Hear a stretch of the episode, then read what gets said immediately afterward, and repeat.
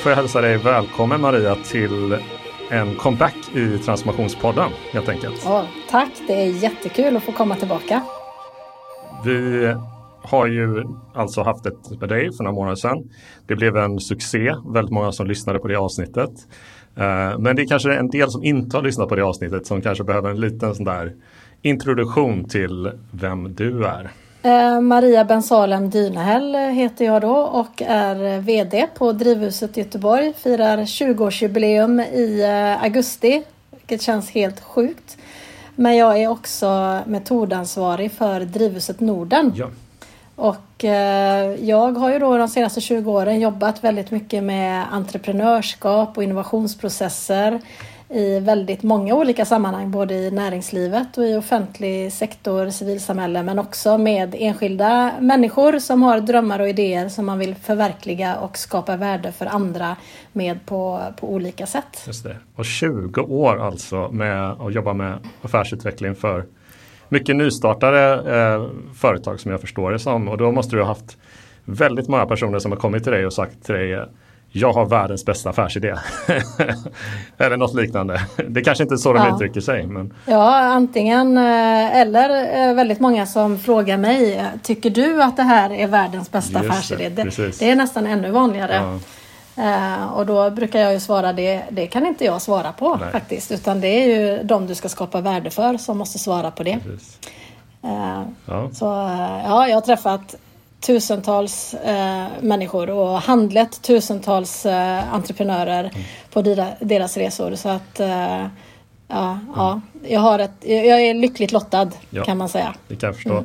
Och 2021, så här, sen sist vi pratades vid, det är ju fortfarande, vi är fortfarande mitt uppe i en pandemi. Hur har det här idéflödet, har det sinat av under det här året? Har du mycket att göra nu? Jag har sjukt mycket att göra.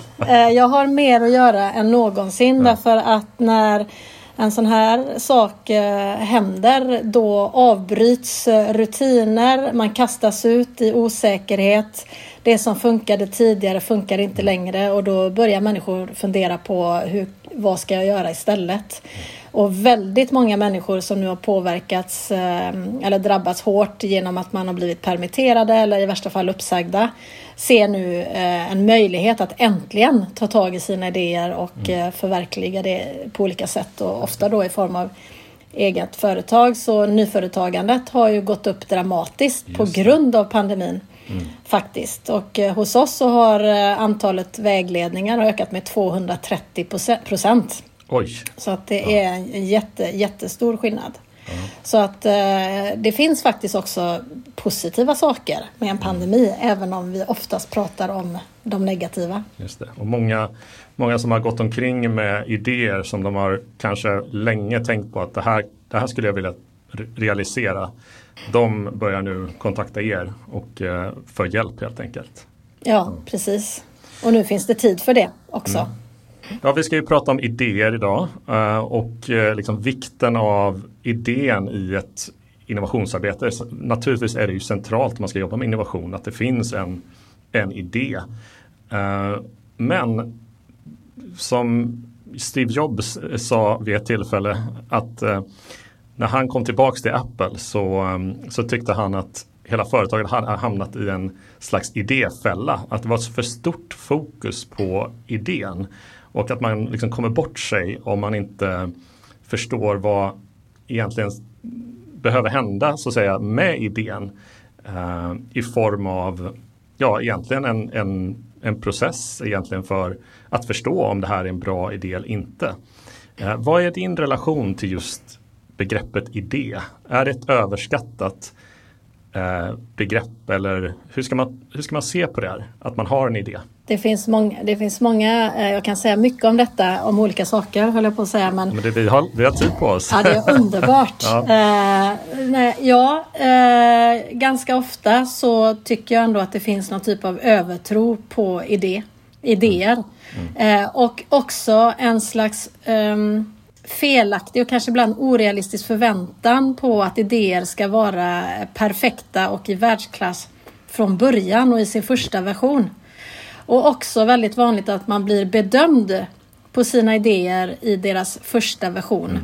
och däremot inte kommer framåt. Medan jag ser det mer som att den första versionen, det är en startpunkt. Mm. Och det spelar egentligen inte så stor roll hur den idén är utformad eller ser ut eller någonting. Utan det handlar bara om att det är här vi börjar våran utveckling. Mm. Och då är det ju plötsligt inte den idén som är den viktigaste. Utan det är hur jag arbetar med den idén och hur jag interagerar med min omvärld. Och framförallt med dem jag ska skapa värde för med min idé. Och det är också ofta, jag möter väldigt många människor som sagt som kommer till mig och frågar, tycker du att det här är en jättebra idé? Ja, just det. Som har behov av någon typ av bekräftelse och då är det väldigt viktigt att man är varsam och försiktig med hur man svarar där. Därför att för det första så är jag kanske, bara för att jag har jobbat i 20 år med idéer och affärsutveckling och innovation, så är inte jag någon att bedöma om det är en bra eller dålig idé. Det ligger inte inom ramen för min kompetens. Om inte jag till exempel råkar vara någon som ligger precis i deras målgrupp, då kan jag ju ha synpunkter. Men det är fortfarande inte mer värt än att jag som individ har en synpunkt. Det säger ingenting egentligen om vad en hel målgrupp eller kundsegment tycker om en idé. Och så det är väldigt viktigt att man är varsam där och inte dödar någons kreativa förmåga och motivation. Utan här handlar det om att istället stötta upp och hjälpa till och vägleda hur kan du utveckla den här idén och säkerställa att den faktiskt blir värdeskapande när du är klar. Just det. Och du har ju ofta ett perspektiv att det är även entreprenörer som kommer med en idé. Många av de som lyssnar på vår podd, eller majoriteten ska jag säga, de jobbar kanske i en större organisation där det ofta kanske puttrar mycket idéer och det är kanske svårt att avgöra, är det här en idé att satsa på eller är det här inte en idé att satsa på? Om man tänker på idé som begrepp, vad skulle du säga är liksom beståndsdelarna, den första anblicken av när någon kommer med en idé och säger att ja, men det här har du ändå tänkt igenom, så att säga. Vad behöver finnas i idén, skulle jag säga? Ja, du var inne lite grann på det här, att det ska lösa ett problem, så att säga. Det ska vara lösning på någon typ av behov eller någon typ av problem i alla fall. Ja, precis. Det skulle jag ju ändå säga är någon typ av grundkriterium. Antingen att det är en idé som hjälper någon att uppfylla ett önskemål eller att man löser ett problem eller uppfyller ett behov för någon i något sammanhang eller leder till någon typ av förbättring, att någonting blir bättre. För det här handlar ju inte, det här kan också handla om idéer på nya arbetssätt till exempel. Men här är det också väldigt lätt att man återfaller till strukturella snuttefiltar som vi pratade om i förra avsnittet. Mm. Att man på något sätt då vill minimera risk. Alltså för att ska man gå vidare med det så kommer det krävas någon typ av investering. Och det kanske inte alltid handlar om en ekonomisk investering, men det handlar ofta om tidsinvestering. Jag ska avsätta tid för att driva en idé. Och det är tid är också pengar som vi alla vet. Mm. Och hur ska vi i den här tidiga fasen i den här idén avgöra om det är värt att investera i den här idén? Mm. Och då försöker man skapa massa struktur kring idén. Vi kan göra en plan. Ibland heter det affärsplan. Ibland heter det projektplan och så vidare. Och så försöker vi skapa någon slags förmåga att förutspå om det här kommer funka eller inte. Men jag skulle säga att det är omöjligt att veta. Under mina 20 år har jag aldrig träffat någon som har lyckats uppfinna en spåkula. Nej. Som kan se in i framtiden. Nej. Och det här är en målsökande process. Vi måste börja testa idén och utvärdera och svänga längs med vägen. Mm. Så att det handlar faktiskt om att våga investera tid utan att veta om det kommer funka eller inte. Och det är oftast det som sätter stopp inom befintliga organisationer. Mm. Att man upplever att det är riskfyllt.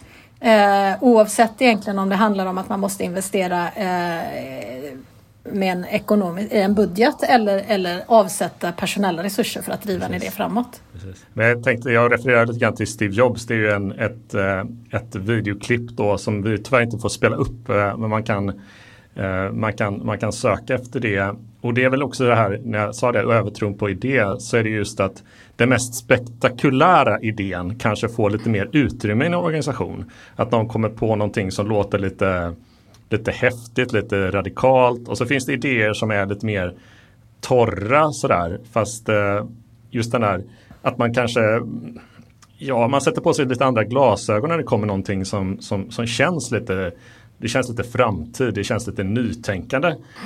Men den här spåkulan då, hur ska man förhålla sig till det? Just med tanke på att ja, det kanske är den tråkiga idén som faktiskt i slutändan får ett högre värde än den där häftiga idén. Ja, det är väl den snabba frågan på det är väl att flytta fokus från idén till för vem den ska skapa värde och vad det skulle få för impact om vi löser det här behovet eller problemet för vem det nu är vi ska hitta lösningar för så att säga.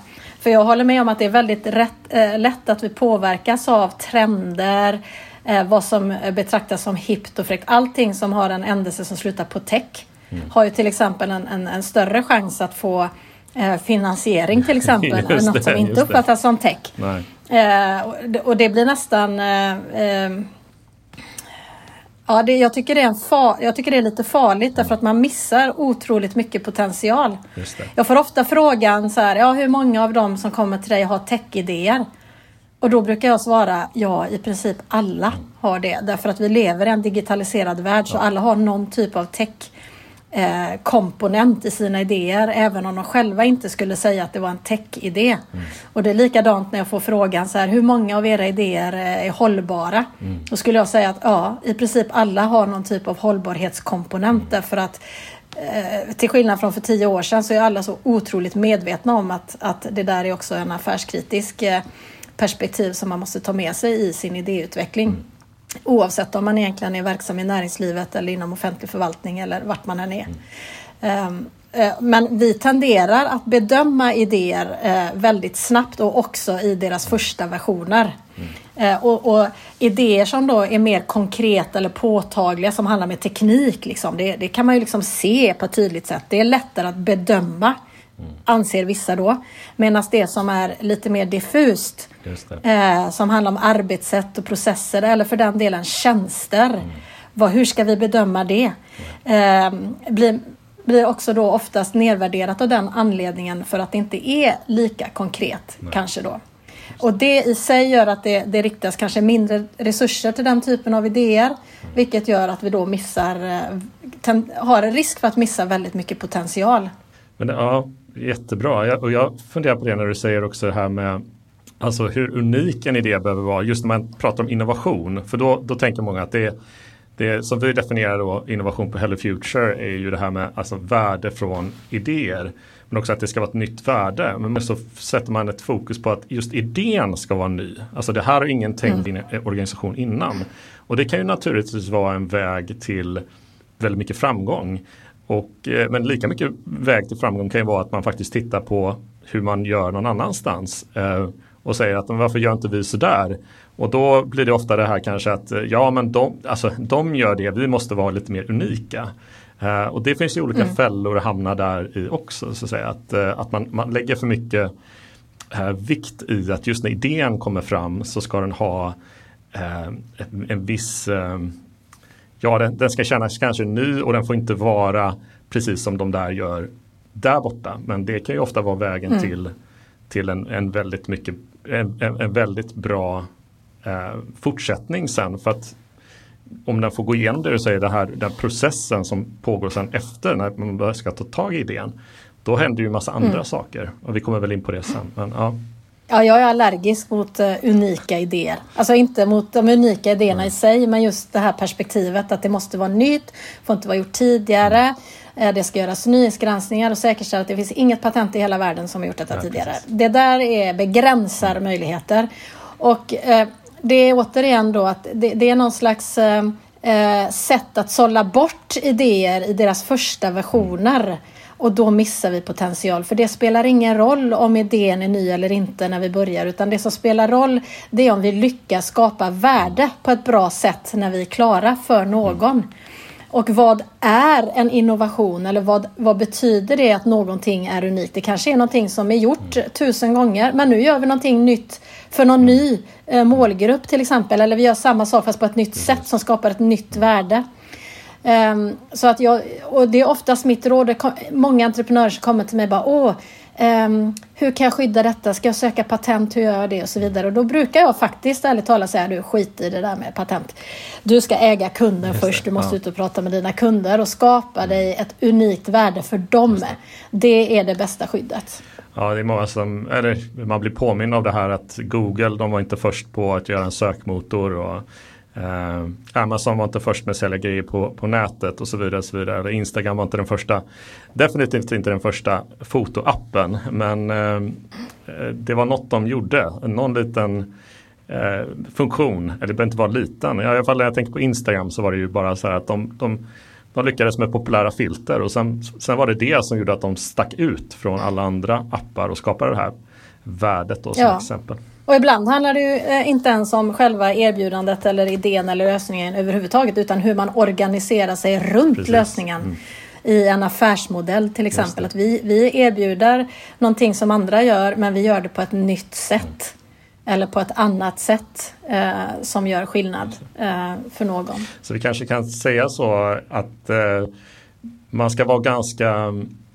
Man ska inte ställa för höga krav på när nya idéer kommer upp, så att säga. Alltså man ska behandla dem ganska lika till början med och sen ställa de här kritiska frågorna som du säger. Liksom att det här är, den ena idén kanske ser väldigt radikal ut, den andra idén inte så radikal. Och så bör man då titta på det här, men vilket värde skapar det? Så det är en bra utgångspunkt som du trycker på här. Men sen då, det här nästa steget då, när man har en idé och så tänker man då måste jag fundera på hur tar jag reda på om det här värdet finns då? Då måste jag ut och prata med människor. Kanske i min organisation, om det är så att det är en intern förbättring, och sen utanför min organisation. Vad har du för tankar kring det och det arbetet? Ja. Oj, jag har så mycket tankar om detta. Ja, men nu kör vi. Ja, vad gör jag då? Jag har en idé. Ja, men det första är ju, och som väldigt många faktiskt missar, därför att man är så förälskad i sin idé just, det är oftast problemet, eller sin lösning. Det är ju att släppa det för ett ögonblick och fundera på, för vem ska jag skapa värde med min idé? Mer specifikt. För jag måste identifiera väldigt konkret med vem jag behöver interagera för att få feedback, återkoppling, kunskap, information, för att veta åt vilket håll jag behöver utveckla min idé. Och vet jag inte för vem jag ska skapa värde, så vet jag inte vem jag ska prata med. Och då kanske jag går ut och pratar med alla möjliga sorters människor och får massa feedback, men det blir väldigt otydligt och diffust, och då blir det svårt att veta hur man ska tolka återkopplingen. Och dessutom om man då pratar med människor till exempel som inte är de jag ska skapa värde för och låter dem vägleda mig i min idéutvecklingsprocess, så är ju risken att jag hamnar på fel väg helt enkelt. Precis. Så att det här att steget, och det är det jag säger till alla oavsett om jag jobbar med befintliga verksamheter, organisationer eller enskilda entreprenörer, det är att verkligen lägga fokus på nu behöver vi konkretisera för vem, eller oftast vilka vi ska skapa värde för oftast har vi ju inte en målgrupp, utan det finns många intressenter runt en idé som man behöver skapa värde för på olika sätt. Så det är ju steg nummer 1 skulle jag säga. Och jag brukar säga att en idé är värdelös utan någon som driver den. Du kan ha världens bästa idé på papper, och du kan skriva fantastiska planer och det ska gå till så här och så vidare. Och så kan du lägga den i din byrålåda och så, det kommer inte hända någonting då, utan det krävs att människor agerar. Och det är det som avgör om det här kommer att lyckas eller inte. Det är hur man driver sin idé framåt, och då i interaktion med de som man ska skapa värde för. Just det. Jag brukar säga att målgrupperna är din GPS. Just det. Mm. Det är de som visar vägen. Och du behöver inte kunna allting. Du behöver inte veta allting när du börjar. Du behöver bara veta för vem du ska skapa värde. Och sen ha en ständig dialog med dem och låta dem visa vägen när du står vid olika vägskäl. För nu är vi inne på... komma in på det som är ditt som du pratade om en del i förra podden också, ditt fokus nu med din bok och så, som vi rekommenderar till alla då, tokigt ledarskap som vi kallar det då, eller som ni kallar det, att du har man måste börja jobba då agilt egentligen, på ett agilt sätt, och du måste få ihop ett team egentligen, eller rätt kompetens, rätt team för att kunna jobba fram, gå från att det är en idé till att det faktiskt är en lösning eller en innovation sen i slutändan då. Och det här med agilt arbetssätt är ju ett intressant begrepp. Det är ett begrepp som många känner till. Och det är ett begrepp som många upplever att vi jobbar agilt, det hör jag från överallt. Men det är väldigt få som har förstått innebörden i det här arbetssättet. Så det har jag ju fått lägga till nu när jag är ute och föreläser och håller utbildningar och pratar om hur man leder den här typen av agila processer. Så måste jag börja med att berätta om vad det faktiskt innebär. Och det handlar just om att det är ju då inte ett målstyrt arbetssätt som vi är vana vid. Det vill säga att här har vi en idé och så tar vi fram en affärsplan och så följer vi den planen och så når vi fram. Så går det ju liksom inte till, utan vi är ju en målsökande process. Det funkar inte med planer. Det är inte att vi lägger tid på att skriva planer, utan fokus är ju på den här interaktionen med våra målgrupper eller kundsegment eller brukare eller vad det nu är för människor vi ska skapa värde för. Och när vi då jobbar agilt så är det handlar om, det är 4 kriterier som gör om ett arbete kan kallas för agilt. Ja. Och det första kriteriet, det handlar om att man utgår från sina befintliga resurser. Alltså, vad har vi för resurser tillgängliga? Och då pratar jag inte bara om fysiska eller ekonomiska resurser, utan det handlar ju också om vad har vi för kompetenser, färdigheter, drivkrafter och så vidare i vårt team. Och vad kan vi skapa för värde utifrån de här resurserna? Så har vi idéer utifrån det och så börjar vi. Det betyder inte att vi har all kunskap vi behöver innan vi börjar, men vi har i alla fall de resurserna vi har och vi utgår från det, och det betyder att vi kan börja direkt. Alltså det handlar inte om att vi hittar på en idé och sen ska vi skaffa resurser för att starta, utan vi börjar med det vi har. Så det är kriterier. Och det är väldigt viktigt, för det är väldigt många lösningar som inte skapas på grund av att det finns inga resurser, och därför så börjar vi med det vi har och så får vi jobba framåt utifrån det då. Så det är det första kriteriet. Det andra kriteriet för att man kan säga att man jobbar agilt, det är just att man interagerar med de målgrupperna som man ska skapa värde för att man använder dem som GPS under resans gång. En ständig dialog, inte bara i början utan under hela arbetet. Och deras återkoppling och feedback blir också det som vägleder oss i hur vi tar oss fram. Det betyder att vi svänger hela tiden. Det är därför det inte funkar med en plan. Nej. Därför vi kommer svänga av den där planen. Så vi svänger hela tiden. Så det är kriterie nummer 2. Kriterie nummer 3, det är konsekvensen av de här interaktionerna. Det är just svängen. Vi kallar det för att göra pivoter. Vi trodde att våran idé var på det här viset, skulle funka på det här sättet. Och så går vi ut och pratar med våra målgrupper, så får vi reda på att nej, så var det inte alls. Okej, då kör vi inte diket och parkerar, utan vi svänger längs med vägen. Så det är det tredje kriteriet. Och att det är också någonting man måste förvänta sig då. Men också någonting som de flesta tycker är väldigt, väldigt jobbigt. Det är väldigt jobbigt att svänga. Och det fjärde kriteriet, det är att man testar tidigt i liten skala och upprepande hela tiden testar och utvärderar genom hela arbetets gång. Tills man har kommit fram. Så man sitter inte i något konferensrum eller nu då vid köksbordet som de flesta av sitter och utvecklar någonting klart och sen går ut och ser ifall det funkar. Utan redan i den första versionen av idén så börjar vi interagera och testa för att få feedback. För det är så tidigt som möjligt. Och det är så vi får information och återkoppling för att veta hur vi ska ta oss framåt. Jag tänker, jag bara flika in där, en av de här idéfällorna som finns, det är just att man tänker ut för mycket av hur det ska vara. Alltså du presenterar för mycket, kanske internt om man ska fram en idé, om man tänker att det här kan bli något, det här kanske kan bli en innovation eller det kan bli någon som skapar värde, så har man tänkt för långt och byggt för mycket som i sig kanske låter ganska logiskt och bra. Men att det i sin tur blir bara mer kostsamt för hur mycket man får med sig organisationen på vägen innan man faktiskt går ut och testar det. Så att egentligen innan man säger ett pip om det i organisationen så borde man ju göra gör lite småtester. Ja, och jag brukar säga så här, sväng så fort som möjligt. Därför att det är också så här, att ju mer du investerar i din idé, och då menar jag inte bara pengar utan också tid och känslor, desto svårare blir det att svänga. Just det. Då kommer du hålla dig fast.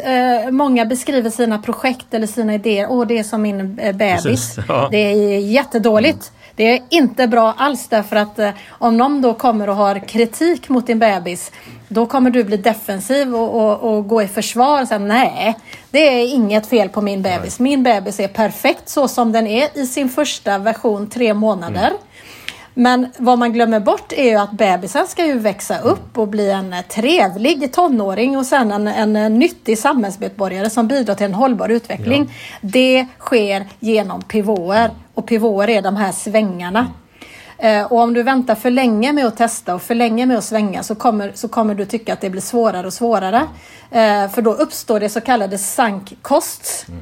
Alltså nej, nu har vi investerat så här mycket tid i den här idén. Precis. Nu kan vi ju inte svänga, för då kommer vi ju vara tillbaka på ruta 1, upplever man då.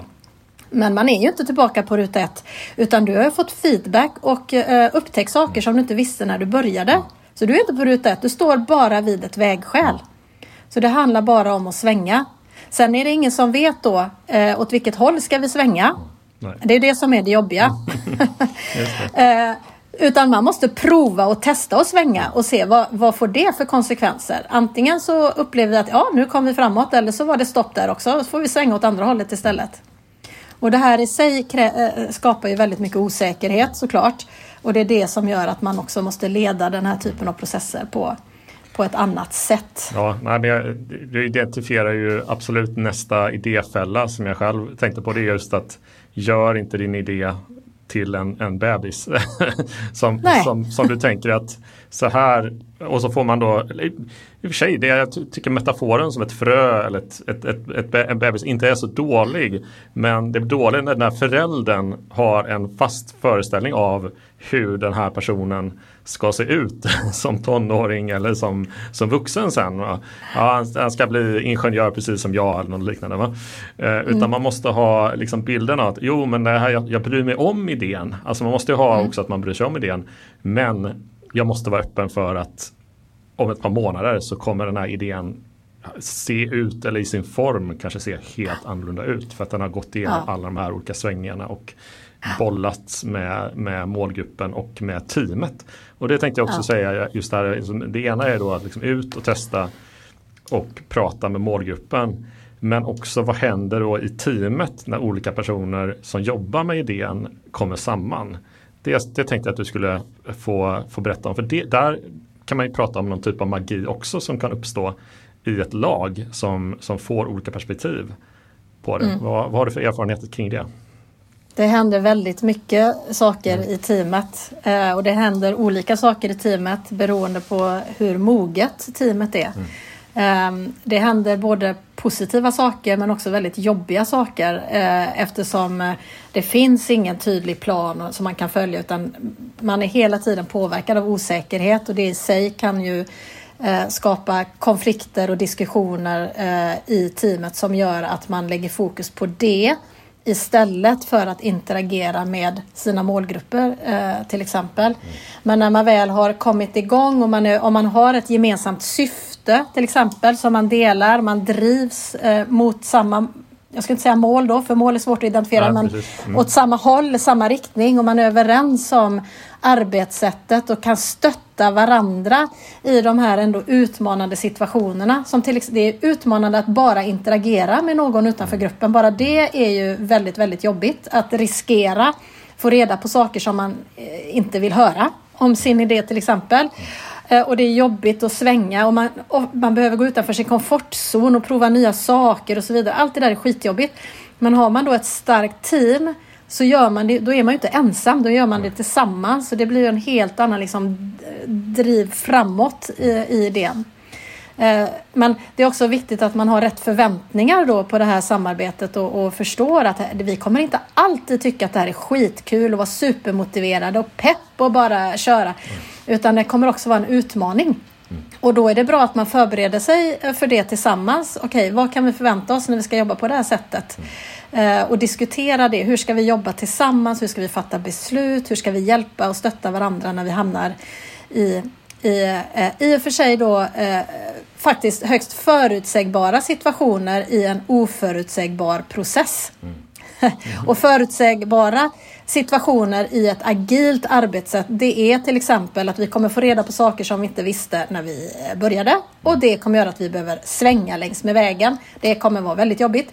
Vi vet inte vart vi kommer hamna i slutändan, och dessutom kommer vi få utmana våra komfortzoner, vilket är väldigt jobbigt på ett högst individuellt plan, men som påverkar framdriften av idén väldigt mycket, beroende på hur man hanterar den typen av utmaningar då. Det låter ju också väldigt enkelt att nu ska vi ut och interagera med våra målgrupper och intressenter och så vidare och få feedback och så vidare. Men det är också väldigt svårt. Alltså, hur gör man det rent konkret? Och vad ska jag ställa för frågor och vad är det jag ska ta reda på och så vidare. Det där är ju också väldigt diffust för de allra flesta, och där kan man också behöva stöd och hjälp i att ta hjälp av olika verktyg och så vidare. Men det viktiga är ju att man faktiskt, trots att det här då är en målsökande process, är hyfsat strukturerad i sitt loopande, som vi kallar det. Alltså att loopa är vårt begrepp för att interagera med sina målgrupper. Och att man loopar med olika syften vid olika tidpunkter i sin idéutveckling. Och i början, när man är då med sin första version, och man har identifierat för vem man ska skapa värde, då är ju det första syftet med de här looparna, det handlar ju om att förstå sina målgrupper. Men det de flesta istället gör, det är att man testar sina idéer utan att först förstå vad målgruppen har för behov. Och då kommer man i och för sig då få feedback på idén i sin första version, men man kommer missa viktig information.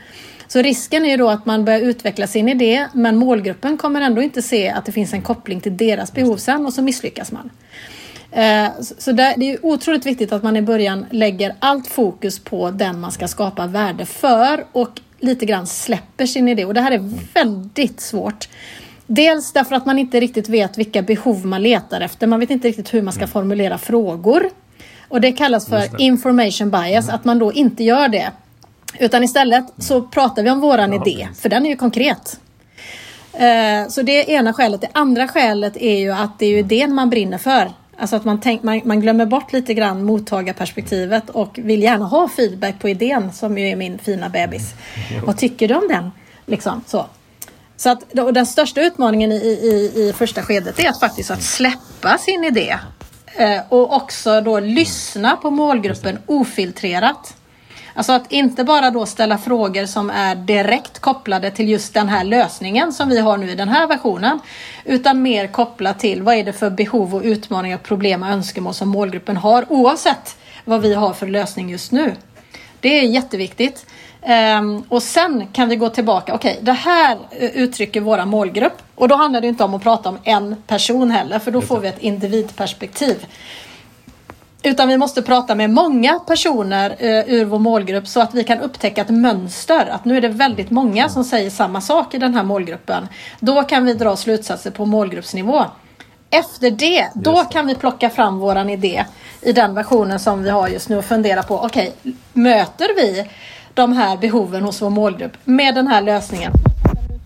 Eller löser vi ett viktigt problem hos målgruppen i den formen som vi har just nu? Nej, det gör vi kanske inte. Vi behöver göra någon typ av förändring. Och här finns ju väldigt bra verktyg för att tydliggöra de här kopplingarna. Vi jobbar ju med ett verktyg som heter värdeskaparen, som bygger på, det kallas för value proposition design, men det handlar just om att på ett konkret sätt kunna hitta och skapa en koppling mellan en målgrupps prioriterade behov och en lösning på ett väldigt konkret sätt, så att man kan säkerställa det. Och det är den här kopplingen mellan en lösning och ett behov som är the deal breaker. Du kan ha världens mest avancerade idé och lösning på någonting, men om inte den kopplar an på ett väldigt konkret sätt till någon annans behov utifrån deras perspektiv, så kommer det inte bli något. Så att därför är det superviktigt och väldigt, väldigt svårt. Sen kan vi börja testa lösningar i senare versioner och få återkoppling på dem. Men vi kan inte hoppa över steget att förstå målgruppens, jag brukar kalla det för topp 3-listor. Topp 3 viktigaste önskemål, topp 3 värsta problem. Det måste vi ta reda på först. Nej, men min erfarenhet är samma med, från att jobba i en sån organisation och jobba med organisationer, att har man ett väldigt gediget grundarbete för i hela organisationen, att vi har koll på vår målgrupps behov. Alltså det har vi förankrat, det jobbar vi med, det tänker vi med. Och det gör att man ständigt har små idéer eller små lösningar som kan göra att organisationen liksom hela tiden utvecklas. Och har man det här på plats, då är det som förutsättningar för ett innovationsarbete. Att börja jobba med idéer som är, liksom, ger väldigt stort ökat värde.